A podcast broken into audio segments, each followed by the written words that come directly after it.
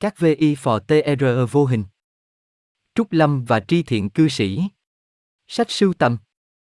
Chúng ta thường nghe nói đến các bà tiên giáng phúc, các vị thần hộ mạng, chư Phật, chư thánh độ người trong cơn nguy biến, có người ước mong sao gặp được các vị ấy để nhờ cậy, nhưng cũng có người cho là hoang đường.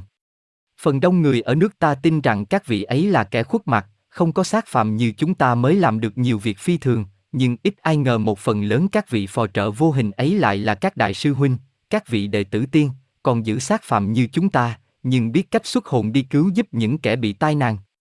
Những vị phò TRE vô hình đi giúp đời một cách âm thầm, bình tĩnh, không khoe khoang, không cần báo đáp, cứ mãi tận tâm lo giúp người và không bao giờ nản chí.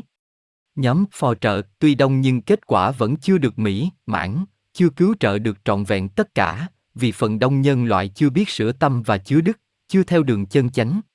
Khi lâm nạn thì mong được Phật trời giúp đỡ, cầu khẩn lung tung, mà khi thoát khỏi cơn nguy biến thì hoàng y tánh cũ. Người đời chưa để ý đến việc mở tâm, tìm chân lý theo như Thánh Hiền đã dạy bảo để hành thiện, tai cũng hiểu rằng, làm lành thì được phước, làm dữ thì mắc họa, nhưng vì tánh tham lam, ích kỷ còn mạnh mẽ, lấn áp lương tâm, nên họ chưa làm lành được, thành ra còn phải chịu nghiệp quả lâu dài. Các vị phò trợ cũng như các vị thần minh, đều tuân theo thiên ý là công bình, bác ái, không tư vị, không đợi người biết đền ơn, đáp nghĩa mới cứu trợ hay giáng phúc, cũng không vì người thất lễ mà để cho họ bị nạn hoặc giáng họa cho họ. Luật nhân quả không hề sai chạy, trời Phật không hề thưởng phạt bất thường hay tùy thích, cho nên người nào được đặc biệt giúp đỡ, tai qua nạn khỏi là vì trước kia và đã có những hành vi xứng đáng, nên nay mới gặp được người cứu trợ kịp thời. Ở Đông Phương, hầu hết người ta đều công nhận có các vị phò trợ vô hình, mặc dầu tên gọi khác nhau, và đặc tánh của các ngài cũng tự nhiên thay đổi khác nhau tùy theo mỗi nước. Ở Âu Châu cũng vậy. Những chuyện xưa của Hy Lạp luôn luôn có nói đến các vị thần xen vào công việc của nhân loại. Theo chuyện cổ tích La Mã thì Caster và Pollux đem các quân đoàn Cộng hòa mới thành lập đến trận chiến ở thành Redgel. Một tín ngưỡng như thế không bao giờ bị tiêu diệt theo thời đại cổ điển vì những câu chuyện này, qua thời Trung Cổ, lại được nối tiếp bằng những sự tích các thánh hiện ra trong những lúc có nguy biến và xếp đặt quân vận, vì có hảo ý với quân đội Thiên Chúa Giáo, hoặc có các vị thần hộ mạng xen vào cứu trợ một khách lữ hành có lòng thành kính, nếu không thì chắc chắn và phải chết. Giữa cuộc quay cuồng của nền văn minh thuộc thế kỷ thứ 19, cũng như vào thời kỳ hoài nghi của chúng ta, mặc dầu tánh độc đoán theo khoa học vật chất và sự lãnh đạm ghê gớm của một số ít người, ta cũng đã nghe thấy những trường hợp cứu trợ phi thường, không thể nào giải thích theo lập trường duy vật được. Một chiếc tàu nổ. Vào lối năm 1920, tôi không nhớ chắc ngày tháng, một chiếc tàu thủy đậu tại Châu Đốc. Trời hừng sáng, tàu sắp sửa chạy đi Nam Vang. Một người đàn ông dắt một đứa con lối 7 tuổi xuống tàu, nhưng đứa con kêu khóc, kéo cha nó trở lên bờ không chịu đi xuống và nói nó thấy có những ông gì mặt mày dữ dằn, đang bắt trói các hành khách dưới tàu. Cha nó đành trở lên. Đúng giờ, tàu chạy đi rồi, lại có một người khác bươn bả chạy tới, nhưng đã trễ tàu vì ngủ quên.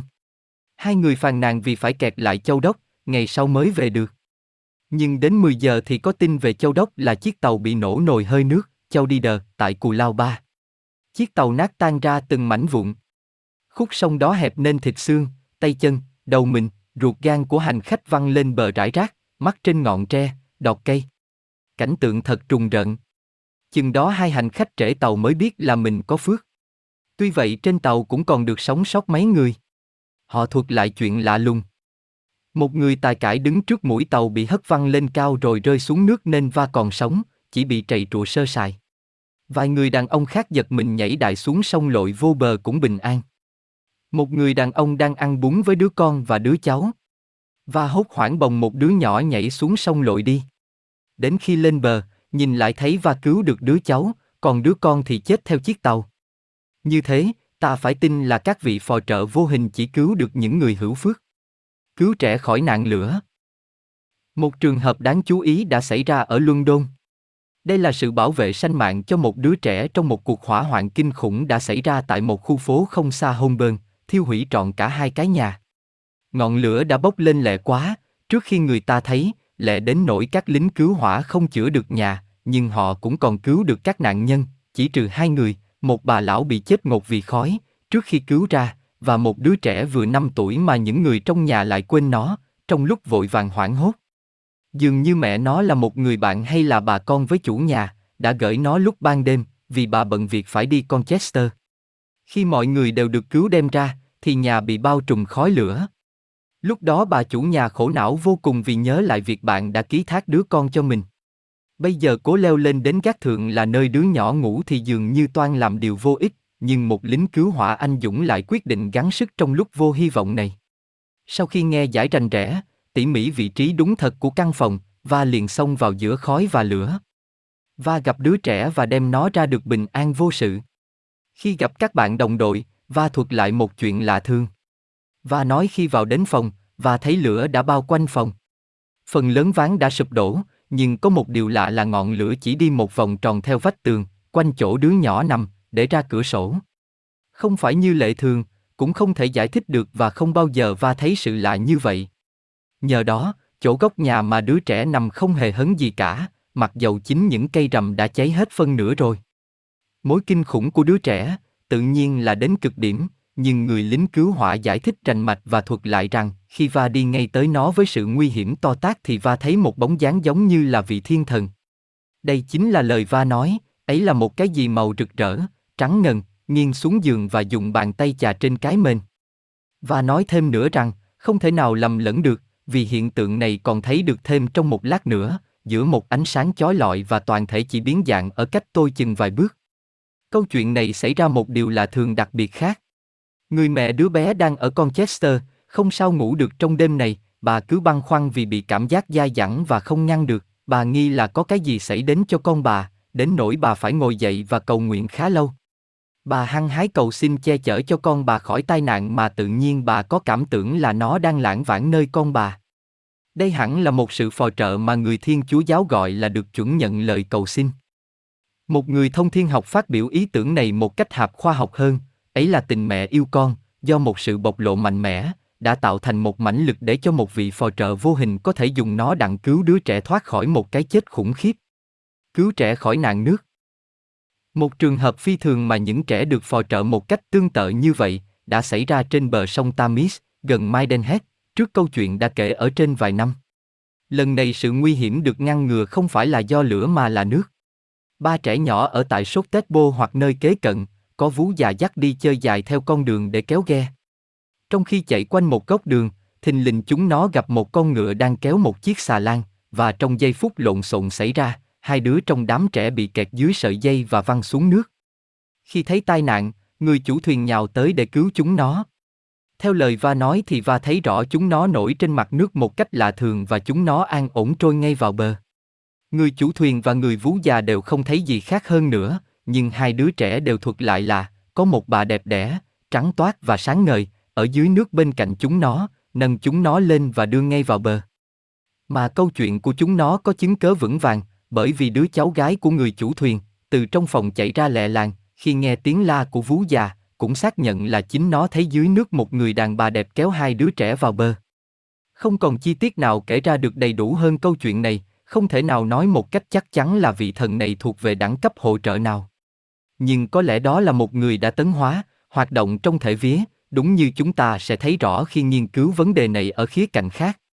Cứu trẻ đi lạc Một trường hợp xảy ra nơi lãnh địa của bá tước Buckingham phụ cận của Bunyam biết chết, thật phi thường vì thời gian kéo dài rất lâu, trong khi đó dường như sự hiện hình của vị phò trợ còn mãi. Người ta thấy rằng trong các câu chuyện kể trên thì sự can thiệp chỉ lâu trong giây lát. Trong trường hợp này thì trái lại, hiện tượng phi thường xảy ra lâu hơn nửa giờ. Hai đứa trẻ nhỏ, con của một tiểu tá điền, rong chơi tự do trong khi cha mẹ chúng nó và mọi người đi gặt lúa. Chúng nó đi dạo trong khu rừng kế cận, đi thật xa và lạc mất đường về. Đến tối, cha mẹ chúng nó mệt nhọc trở về nhà, thấy vắng các con, bèn đi hỏi thăm mấy nhà láng giềng, nhưng cũng không gặp. Người cha cho gia nhân và các người thợ đi kiếm khắp nơi. Nhưng các sự cố gắng của họ đều vô ích. Họ kêu gọi mà không đứa nào lên tiếng trả lời. Khi họ vừa về đến trại, khá chán nản, thì họ lại thấy một ánh sáng lạ, ở cách đó một khoảng, đi chậm chậm ngang qua những cánh đồng tiếp cận với đường lộ. Theo họ thấy thì đó là một khối hình cầu to lớn, với một ánh sáng lờ mờ, ấm áp và vàng rực rỡ không giống chút nào với ánh sáng ngọn đèn thương.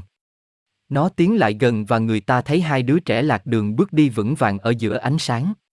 người cha và vài người khác liền chạy ngay lại.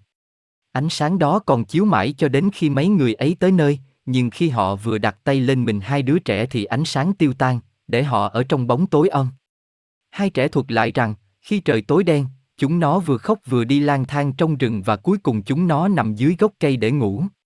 Chúng nó được một người đàn bà đẹp gọi dậy, tay bà có sách một cái đèn, nắm tay chúng nó và dắt về nhà. Khi chúng nó hỏi bà thì bà mỉm cười nhưng không nói tiếng nào.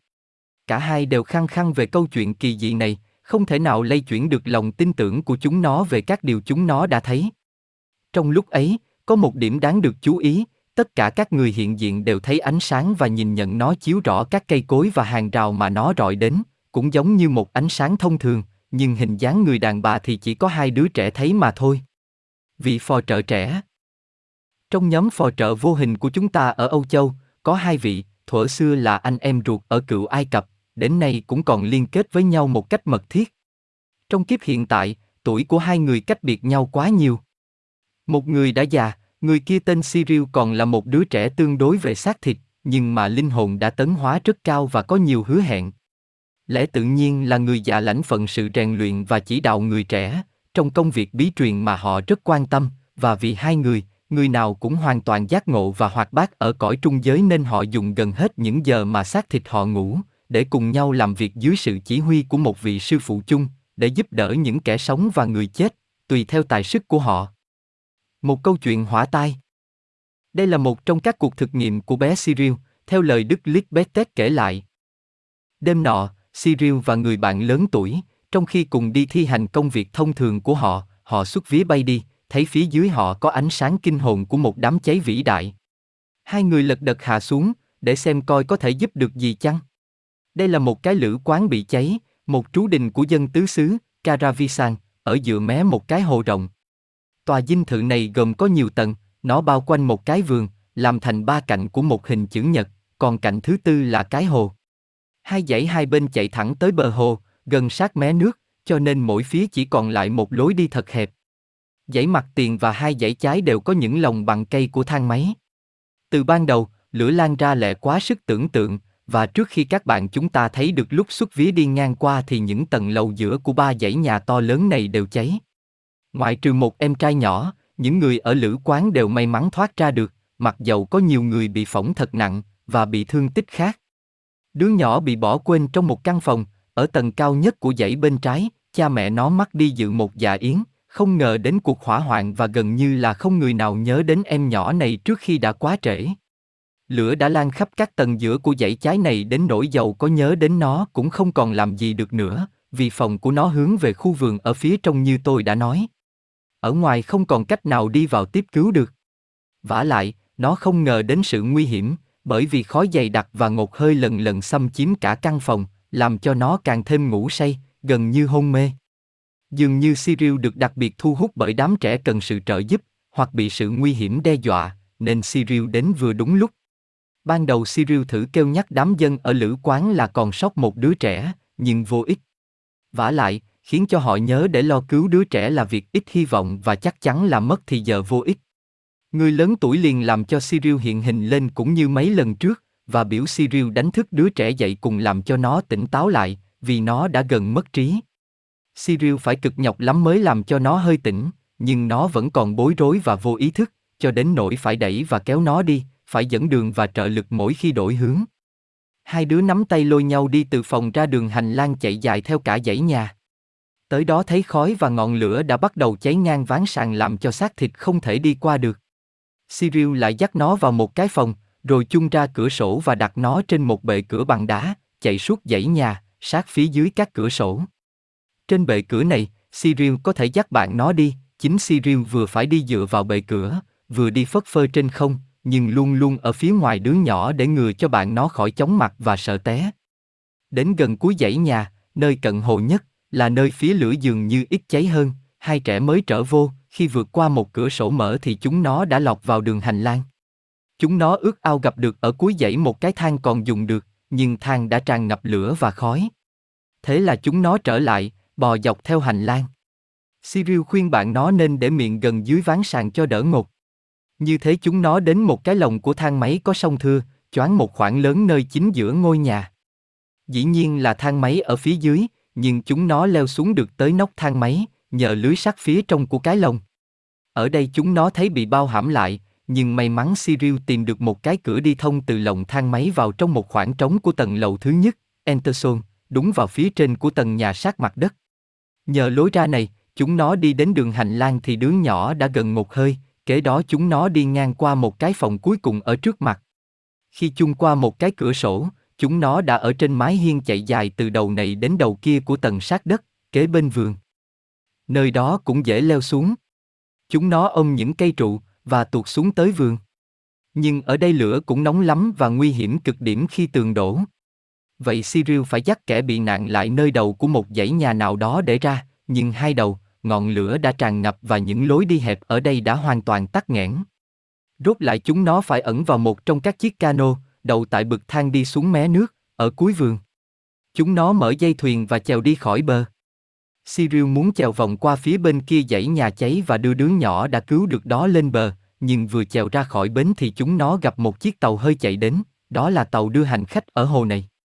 Người trên tàu thấy được chúng nó vì ánh lửa cháy nhà chiếu sáng tất cả cảnh tượng ấy, và người ta thấy mọi vật như ban ngày. Chiếc tàu cặp sát chiếc cano để đem hai đứa nhỏ lên, nhưng thủy thủ chỉ còn gặp có một đứa, thay vì hai đứa như người ta đã thấy. Người bạn lớn tuổi đã lật đật làm tan chất đặc mà người đã tạm thời dùng làm xác thịt cho Cyril để nó trở lại thể vía. Vì vậy Cyril trở thành vô hình nữa. Dĩ nhiên là người ta có kiếm mà không thấy dấu tích gì của Cyril. Người ta kết luận rằng, nó đã rơi xuống nước và chết chìm khi cano cặp với tàu. Đứa nhỏ vừa được cứu lên tàu an toàn thì nó ngất liệm, khi nó tỉnh lại, nó cũng không giải thích được điều gì cho người ta hiểu, nó chỉ nói có một điều là nó còn thấy đứa trẻ ấy khi tàu cập lại gần và nó cũng chẳng biết gì hơn nữa. Tàu còn phải đi đến một địa điểm, cũng ở trên bờ hồ, nhưng cách xa cả hai ngày đường, vì thế gần một tuần lễ sau đứa trẻ mới được trao trả lại cho cha mẹ nó, khi mà ông bà đã tuyệt vọng tưởng là con mình đã chết thiêu trong ngọn lửa. Cyril cũng có thử đưa vào trí của họ cái tư tưởng là con họ đã được cứu, nhưng vô hiệu. Vậy bạn đọc hãy tưởng tượng coi họ vui đến bực nào khi gặp lại đứa con.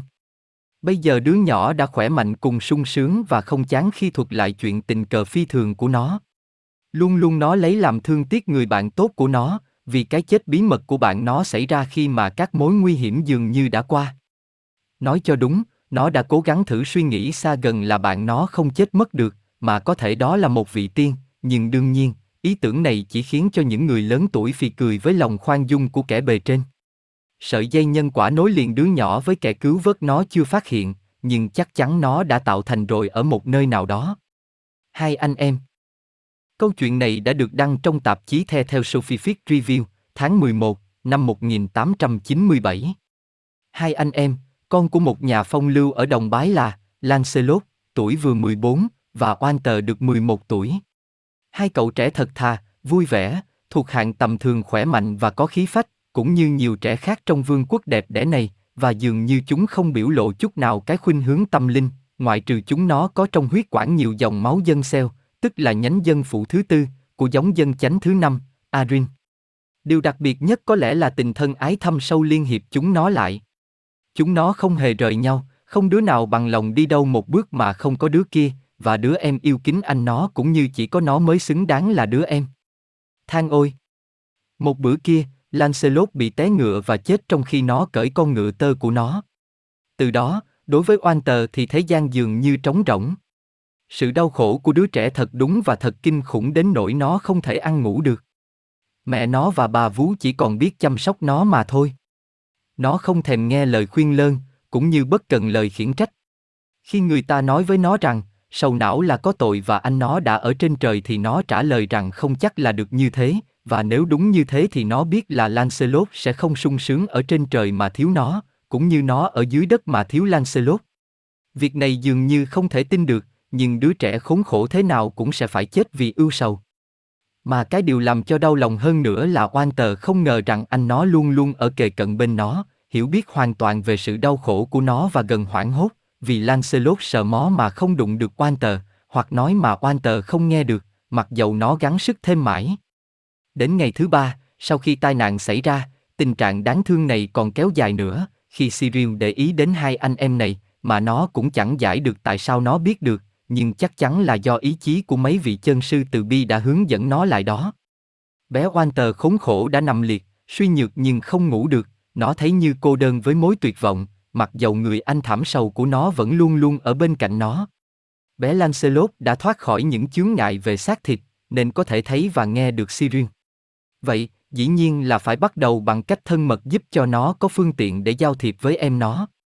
Khi Sirius làm cho đứa trẻ chết tăng thêm hy vọng rồi, nó trở lại đứa trẻ còn sống và thử dùng tất cả sức mình để ghi vào óc của Quan tờ cái ý tưởng là anh nó hiện ở đó, đã không chết mà vẫn còn như xưa, sinh khí dồi dào và đầy lòng thân ái. Tất cả cố gắng của nó đều vô ích. Sự lãnh đạm nặng nề vì sầu thảm chế ngự cả tâm trí của bé oan tờ khốn khổ, đến nỗi không lời khuyến dụ nào xen vào được, và Cyril cũng không biết phải làm sao nữa. Tuy nhiên, đứng trước cảnh tượng não lòng này Cyril cảm thấy một mối cảm động phi thường, một tình thân ái thật nồng nhiệt, nó quyết định phải giúp ích bằng cách này hay cách khác, dầu phải dùng vào đó tất cả sức lực cần thiết, rồi tự nhiên nó hiện hình ra được. Nó nắm tay Walter và nói chuyện với đứa trẻ sầu khổ này, mà đến ngày nay, nó cũng không hiểu tại sao nó hiện hình được. Không chú ý vào câu hỏi của Walter hỏi nó là ai và đến đây bằng cách nào, Cyril đi ngay vào vấn đề, nói cho Walter biết là anh nó hiện ở đây, kế bên nó và cố gắng làm cho Walter hiểu biết bằng cách lặp lại sự bảo đảm là Lancelot không chết, mà đang sống và tha thiết muốn có thể giúp đỡ được nó và khuyên giải nó. Walter cũng muốn tin tưởng như vậy lắm, nhưng vừa mới hơi hy vọng thôi. Rốt lại, sự nhiệt tâm và cố nài của Cyril thắng được các nghi ngờ của cậu bé. Nó nói, à, tôi tin anh vì anh tử tế quá. Nhưng nếu tôi thấy được anh tôi thì tôi mới có thể hiểu biết rõ được, tôi sẽ hoàn toàn tin chắc. Nếu tôi chỉ nghe tiếng của anh tôi nói rằng anh sung sướng, cái đó chẳng giúp ích gì cho tôi cả, nếu kế đó anh lại lìa xa tôi nữa. Mặc dầu kinh nghiệm còn hữu hạn, Cyril cũng đủ hiểu là một nguyện vọng như thế, nghĩa là làm cho Lancelot hiện hình, rất ít khi được chấp thuận. Thật là miễn cưỡng, khi nó phải nói cho oan tờ hiểu rõ điều ấy, nhưng thình lình nó cảm thấy một việc xảy đến, mà tất cả các người phò trợ đều hiểu biết, và tuy không một ai nghe tiếng nói thốt lên, nhưng trí nó nhận được mạng lệnh biểu đừng nói với oan tờ như nó định trả lời, mà nên hứa với nó là cái đặc ân do tâm thành của nó ước ao sẽ được chấp nhận. Cyril bèn nói, hãy đợi tôi trở lại, và chừng đó em sẽ thấy rồi nó biến mất. Sự tiếp xúc với chân sư như vậy cũng đủ chỉ cho nó biết phải làm cái gì và phương thế xử sự. Cyril vội vã ra đi để tìm người bạn lớn tuổi đã thường dự vào các cuộc trợ giúp. Vị lớn tuổi này chưa đi ngủ, nhưng khi nhận được sự cầu cứu gấp rút của Cyril, ông lật đật đi theo liền. Vài phút sau, họ đã ở đầu giường của Walter. Ban đầu đứa trẻ khốn khổ tưởng là nó trải qua một giấc chim bao đẹp đẽ mà thôi. Khi nó thấy Cyril trở lại, sự vui mừng và an ủi của nó thật cảm động, nhưng một giây sau, quan cảnh lại càng cảm động hơn nữa, khi theo mạng lệnh của thầy vị lớn tuổi làm cho bé Lancelot đang nóng lòng, hiện hình ra được và kẻ sống, người chết được gặp nhau, cùng nắm tay nhau. Sự đau khổ của hai anh em hoàn toàn trở thành sự vui vẻ không tả xiết. Chúng nó không ngớt tuyên bố là không khi nào buồn nữa, vì bây giờ chúng biết rằng, sự chết không thể làm chúng nó xa nhau được. Mối hân hoan của chúng nó không để chúng nó ưu sầu, mặc dầu khi Cyril giải thích kỹ lưỡng theo lời khuyên của vị bạn già là, cuộc hội ngộ hữu hình kỳ diệu này sẽ không tái diễn nữa, và tuy vậy, Lancelot sẽ ở kề cận bên Walter từ sáng đến chiều, mà nó không thấy được, rồi mỗi đêm Walter sẽ thoát ra khỏi xác thịt, và nó sẽ lại có đầy đủ ý thức như anh nó. Trong khi nhận sự bảo đảm này, bé Walter khốn khổ đã kiệt sức nên ngủ liền, và chứng minh được ngay công việc đúng y như vậy. Mối kinh ngạc phi thường của nó là thấy nó với anh nó có thể bay mau lẹ vô cùng, mà lâu nay nó không biết, chúng nó bay từ chỗ này sang chỗ kia, đến những nơi mà chúng nó đã quen thuộc. Cyril đã cẩn thận cho nó biết trước là sáng hôm sau, khi thức dậy, chắc nó sẽ quên một phần lớn cuộc sống mới có thêm tự do này, nhưng nhờ một hạnh phúc đặc biệt nên oan tờ không quên như phần đông chúng ta. Có lẽ mối cảm kích của sự vui phi thường đã đánh thức các quan năng tâm linh ẩn tàng, vốn là đặc tính của giống dân Celtic chăng? Dầu sao mặt lòng, cậu bé oan tờ chẳng quên một chi tiết nào về các việc đã xảy ra, và sáng bữa sau, nó thuật lại việc tình cờ nó gặp một cái nhà có tang, đó là một câu chuyện huyền diệu, nhưng ít liên quan với trạng thái tâm linh. Cha mẹ nó tưởng là sự buồn rầu làm cho nó hóa điên, và vì bây giờ nó là người thừa tự, nên họ để ý trình xem lâu ngày với sự lo âu về các triệu chứng điên cuồng khác, mà may thay, không có điều gì hiện ra. Ông bà lại còn tưởng rằng là nó bị chứng thiên chấp cuồng, monomini, nên mới hoàn toàn công nhận là điều mê hoặc đã cứu chúng nó. Nhưng người vú già của nó, là người Thiên Chúa giáo, trọn tin câu chuyện của oan tờ và nói rằng, chính Chúa Yes vốn là nhi đồng, nên có lòng thương xót đứa trẻ kia khi thấy nó nằm liệt như thế, và gần chết vì buồn rầu nên Ngài đã sai một vị thần dắt anh nó từ cõi khác về đến gần nó và ban thưởng cho nó một tình yêu mạnh hơn cái chết. Sự mê tín bình dân cũng có khi rất gần đúng với thực tại hơn là tính hoài nghi của những người được gọi là cao thượng. Câu chuyện chưa dứt nơi đây vì công việc tốt đẹp đã thấy khởi đầu đêm nay còn tiếp diễn luôn luôn, và không ai có thể quyết định được giới hạn và kết quả của sự hành động đã nói. Ý thức của thể vía oan tờ vẫn hoạt bát luôn luôn sau cuộc giác ngộ trọn vẹn này, mỗi sáng cậu bé nhớ lại đủ các việc của anh em nó đã xảy ra trong đêm. Đêm nào hai anh em cũng gặp lại Cyril, một người bạn tốt của chúng nó, đã dạy chúng nó học được nhiều việc tại nơi thế giới mới lạ và kỳ diệu đang khai mở trước mặt chúng nó, và ở trên các thế giới khác cao hơn nữa. Nhờ Cyril chỉ đạo nên đứa trẻ còn sống và đứa chết đều trở thành những phần tử nhiệt thành và đúng đắn của nhóm phò trợ, và có lẽ, trong khoảng nhiều năm nữa, khi mà cái ví trẻ trung và mạnh mẽ của Lancelot chưa bị tan rã lần hồi đến hết, thì còn biết bao nhiêu đứa trẻ gần chết phải mang ơn bộ ba này đang cố gắng chia sớt cho những kẻ khác một ít phần vui vẻ mà chính chúng nó đã nhận được. Và chẳng phải chỉ có những người chết mới được các tín đồ mới này giúp đỡ, họ còn đi tìm và gặp những đứa trẻ khác đang sống ở trần mà khi ngủ lại có ý thức được cõi trung giới. Ít ra cũng có hơn một đứa trong các trẻ được họ dắt đến Sirius đã tỏ ra là một tân tiểu đồ đệ quý báu cho nhóm phò trợ trẻ, đồng thời là một người bạn thiết trẻ xuất chúng ở cõi trần gian. Những người mới làm quen với cái ý tưởng này, có khi cần phải lắm công phu mới hiểu tại sao những trẻ nhỏ có thể giúp đỡ được ở cõi trung giới. Họ viện cớ là cái vía của một đứa trẻ tất nhiên chưa được tấn hóa, và do đó linh hồn cũng phải bị hạn chế bởi tình trạng còn ấu thơ, mà ở trên cõi trung giới cũng giống như tại cõi trần, thì làm sao một linh hồn như vậy có thể đủ sức giúp đỡ hoặc trợ lực sự tấn hóa về tâm linh, trí não và đạo lý của nhân loại được. Người ta nói đó là công việc chánh của những vị hộ thần. Lần thứ nhất, một câu hỏi như vậy được nêu ra, và Cyril trả lời như sau đây, thật rất đúng như lời của tác giả câu hỏi, tôi chỉ là một đứa bé, tôi hiểu biết thật còn ít ỏi, và tôi sẽ giúp được nhiều việc hơn nữa khi tôi hiểu biết được nhiều thêm. Tuy nhiên, từ bây giờ, tôi đã có thể làm việc được chút đỉnh, bởi vì có rất nhiều người chưa học một chút nào về thông thiên học, trong khi họ rất thông minh hơn tôi về các mặt khác. Huynh cũng rõ, khi huynh muốn đến một nơi nhất định nào đó, thì một đứa trẻ biết đường đi nơi đó sẽ ích lợi cho huynh hơn là một trăm vị bác học mà không biết đường đến đó. Thật vậy, dầu đối với một đứa trẻ, sự giác ngộ ở cõi trung giới cũng đem đến một sự phát triển cấp tốc cho cái vía của nó, đến nỗi chẳng bao lâu, nó trở thành ngang hàng với những người trưởng thành, đã được giác ngộ ở cõi này, tự nhiên khi đó nó có thể giúp đời rất nhiều hơn người thông thái nhất mà cái ví chưa thức tỉnh. Nhưng nếu linh hồn ở trong cái xác trẻ này không có phẩm chất của một đức tánh vừa quyết tâm, vừa thương yêu, đã biểu lộ rõ ràng trong những kiếp trước, thì không một nhà huyền bí học nào chịu lãnh trách nhiệm trọng đại để giác ngộ nó ở cõi trung giới. Khi nghiệp quả của những trẻ đã đến mức đáng được giác ngộ thì thường chúng nó tỏ ra là những kẻ giúp đỡ hữu ích nhất và chuyên tâm làm việc một cách tận tình và trung thành đáng khen. Một câu hỏi khác cũng đáng được nêu ra, Cyril đã tự nó hiện hình ra được vì có rất nhiều tình thương, lòng trắc ẩn và ý chí, có phải là phi thường hơn Lancelot chăng, vì trẻ này cũng đã thử liên lạc với oan tờ lâu hơn, mà chẳng có kết quả gì cả. Tất nhiên cũng dễ hiểu. Lancelot bất lực vì lúc đó nó chưa biết rằng con người có thể hiện hình ra được, và cũng chưa biết các điều kiện cần thiết như lúc sau này, trái lại Cyril chắc chắn đã có những tình cảm mạnh mẽ hơn Lancelot, nó lại hiểu biết đúng đắn cái gì nó muốn làm, nó biết rằng là người ta có thể hiện hình được và biết gần đúng cách thế để đạt đến kết quả. O o o.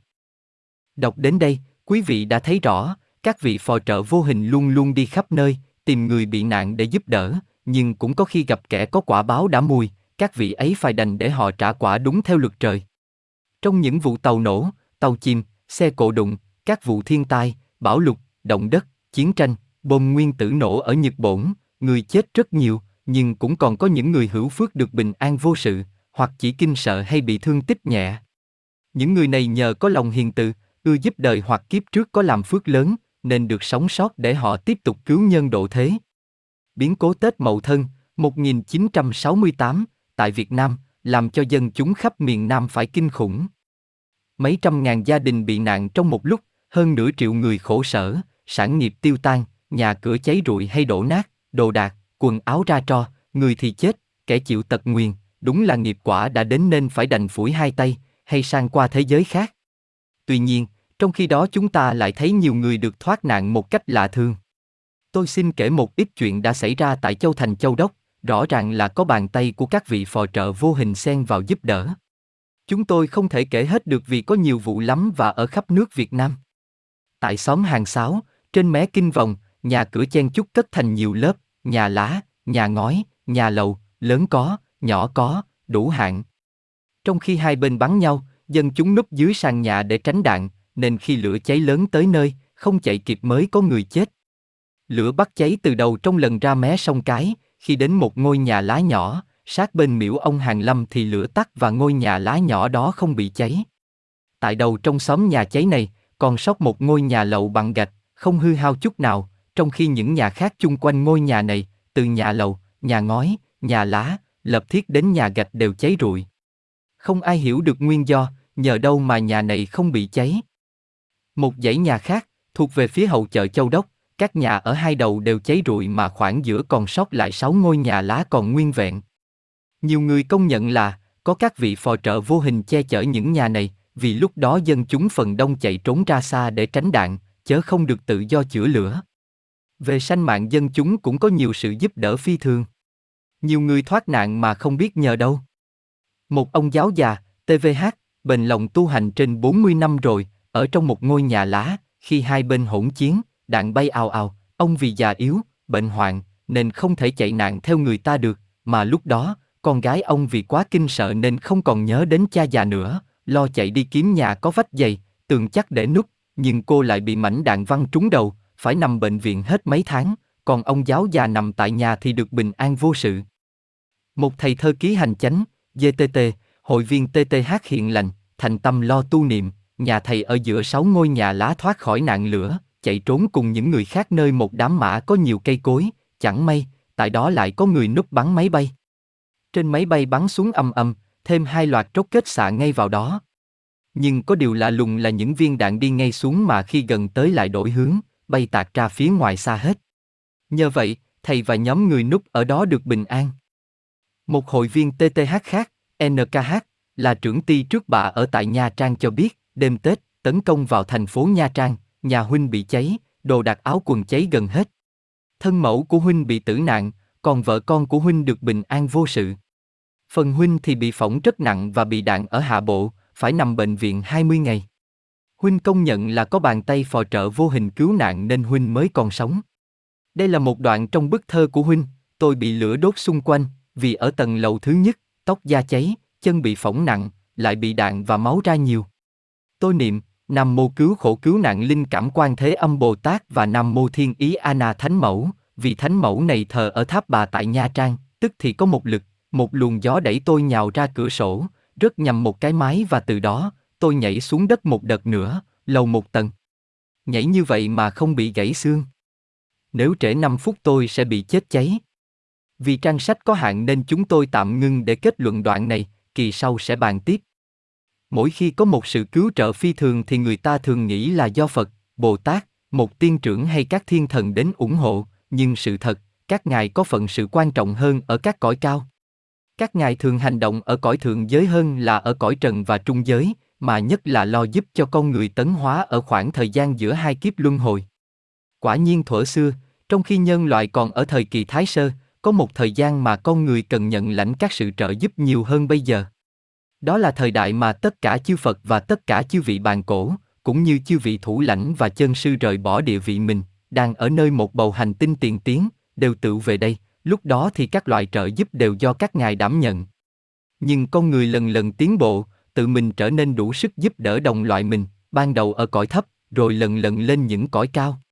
Hiện nay nhân loại chúng ta đã đến giai đoạn đào tạo được các vị phò trợ vô hình. Đó là các vị đệ tử tiên. Mỗi khi họ ngủ thì luôn luôn họ xuất vía đi trợ giúp thiên hạ. Nhưng kẻ hoài nghi lại hỏi, nếu chúng ta giúp người thảm sầu, kẻ bị tai nạn thì có làm nghịch với luật nhân quả chăng? Nếu một người kia phải ở vào hoàn cảnh khổ sở để đền tội của kiếp trước nào đó, mà mình cứu giúp, cải thiện đời sống của va, thì có phải là mình làm ngăn trở đại luật của vũ trụ chăng? Không phải vậy. Chúng ta giúp người là làm bổn phận, rất hợp với luật trời, còn nếu số mạng của một người kia phải trả quả thì chúng ta giàu có tận tâm cứu trợ cũng không làm gì sửa đổi được định mạng, nghĩa là chúng ta không ngăn trở nổi luật nhân quả. Bổn phận chúng ta là phải giúp đỡ kẻ khác với tất cả quyền lực của ta, chúng ta chỉ có quyền hành động hợp lý, còn kết quả thì thuộc về phận sự của các vị cao cả. Làm sao chúng ta biết được số phận của một người nào? Biết đâu Va vừa mới trả xong một quả báo xấu, và bây giờ Va đang ở vào tình trạng cần được bàn tay tế độ để nâng đỡ Va, và giúp Va thoát khỏi nỗi thống khổ hoặc ngã lòng. Tại sao ta không có mối vui thích và đặc quyền về thiện nghiệp này? Nếu ta không thử hành động giúp đời thì làm sao biết Va có xứng đáng được hưởng đặc ân này chăng? Vậy ai có lòng nhân từ thì cứ tận tâm giúp đời, còn kết quả thì đừng quá chú trọng, vì nó phải đến đúng theo nhân quả. Điều cốt yếu là ta phải lo dìu dắt thế nào cho nhân loại ưa thích làm việc thiện thêm lên và tránh xa điều ác, diệt trừ tánh tham lam ích kỷ. Riêng phần chúng ta, nếu ai muốn gia nhập vào nhóm phò trợ vô hình này thì phải cố gắng làm chủ ba thể, xác, vía, trí và luyện tập các đức tánh tốt như hy sinh, can đảm, bác ái, bền chí, bình tĩnh, khoan dung, vờ vờ. Chắc chắn ta sẽ được chân sư thâu nhận làm đệ tử để chúng ta dễ dàng phụng sự đúng thiên cơ. Vạn vật Thái Bình Trúc Lâm và Tri Thiện Cư Sĩ Phương danh Quý vị hảo tâm ủng hộ Ô, Đỗ Hữu Học, trưởng ty tiểu học Châu Đốc, giúp 4 trên giấy. Ô, Trung sĩ Chánh Minh Tân Châu, giúp một trên giấy. Ô, Lục Văn Thu giáo viên Tân Châu, 100 đô la. Ô, Huỳnh Đức Thành, chi trưởng chi bộ Long Xuyên, 200 đô la. Hai em Liêm và Nguyên, học sinh Tân Châu, 30 đô la. Ô, Trần Công Hoa, trưởng ty xã hội Châu Đốc, giúp một trên giấy. Ô, Quách Tòng, giáo viên, Quảng Long, An Xuyên, 1.000. Ô, Đoàn Văn Quận, Phú An, 200 đô la. Tân Châu, ngày 15 tháng 6 năm 1968. Phụ lục. Chuyện người ông đã chết trở về và cứu được cháu. Tạp chí Thế giới mới số 495 ngày 15 tháng 7 năm 2002 ở mục vào ngưỡng cửa thế giới chưa biết, nói về chuyện bí ẩn của nước Anh, có đăng một chuyện dựa theo báo luận chứng và sự kiện, Nga, ngày 22 tháng 6 năm 2002 nội dung như sau. Năm 1993, ở nước Anh có xảy ra một vụ hỏa hoạn tại tòa nhà của ông Dugan ở Babylon. Hai vợ chồng này sống trong tòa nhà với bốn đứa con. Lúc phát hỏa, vợ chồng Dugan cùng ba đứa con lớn chạy ra được khỏi vòng lửa, nhưng vì hoảng loạn họ quên mất đứa con nhỏ thứ tư tên Michel mới lên 8 tuổi. Khi họ nhớ lại Michel thì lửa đã bao trùm toàn bộ tòa nhà và không còn cách nào quay trở lại để cứu em được nữa. Mọi người đều nghe tiếng gào thét của em và nhìn thấy hai cánh tay bé nhỏ của em đang dơ về phía họ. Ai cũng thương tâm và nghĩ là bé Michel chắc chắn sẽ bị thiêu sống. Nhưng bỗng nhiên có tiếng kính vỡ và một chiếc ấm đun trà từ nơi phòng có Michel bay vụt ra ngoài, theo sau là bé Michel xuất hiện và bay qua lỗ thủng trên cửa kính theo chiếc ấm, như là có ai đó đã bồng em đưa vào lỗ thủng và dùng sức đẩy mạnh em ra khỏi ngôi nhà đang cháy và rơi xuống đường từ độ cao trên 4 mét. Rất may mắn, em chỉ bị trầy xước chớ không bị thương tổn nặng. Cha mẹ Michel quá sức vui mừng lao tới ôm con và khen em nhanh trí. Nhưng em bé sau khi thoát nạn, em khẳng định rằng chính là người ông của em đã chết vài năm trước đó đã hiện ra trong phòng ngập đầy khói với thân hình sáng lóng lánh, dùng cái ấm trà đập vỡ cửa kính và đẩy em qua cửa sổ ra ngoài. Theo nhận xét của nhiều người không tin những điều huyền bí, người ta có thể cho tất cả những điều đó là do ảo giác của em bé khi đã cận kề cái chết, nhưng còn những yếu tố sau đây bắt buộc mọi người phải nhìn nhận chuyện em kể lại là sự thật. Một, những người lính cứu hỏa không thấy trong phòng có một cái ghế hay một vật gì khác để em bé có thể trèo lên và vượt qua lỗ ở cửa kính. Hai, lỗ thủng ở cửa kính nhỏ mà thân hình Michel khá lớn, khó có thể chui qua nếu không có người giúp. 3. Cô bé đã bay ra và rơi từ độ cao 4,50 mét xuống đường nhựa, nhưng chỉ bị xây xác mà không bị thương nặng. Riêng chúng tôi, đọc tin này chúng tôi nghĩ rằng có thể ông của em bé là một thành viên của nhóm phò trợ vô hình hoặc ông ấy đã được sự chỉ dẫn và trợ lực của một vị phò trợ vô hình nào đó để ông có thể hiện lên được và kịp cứu cháu ông thoát khỏi vòng nguy hiểm.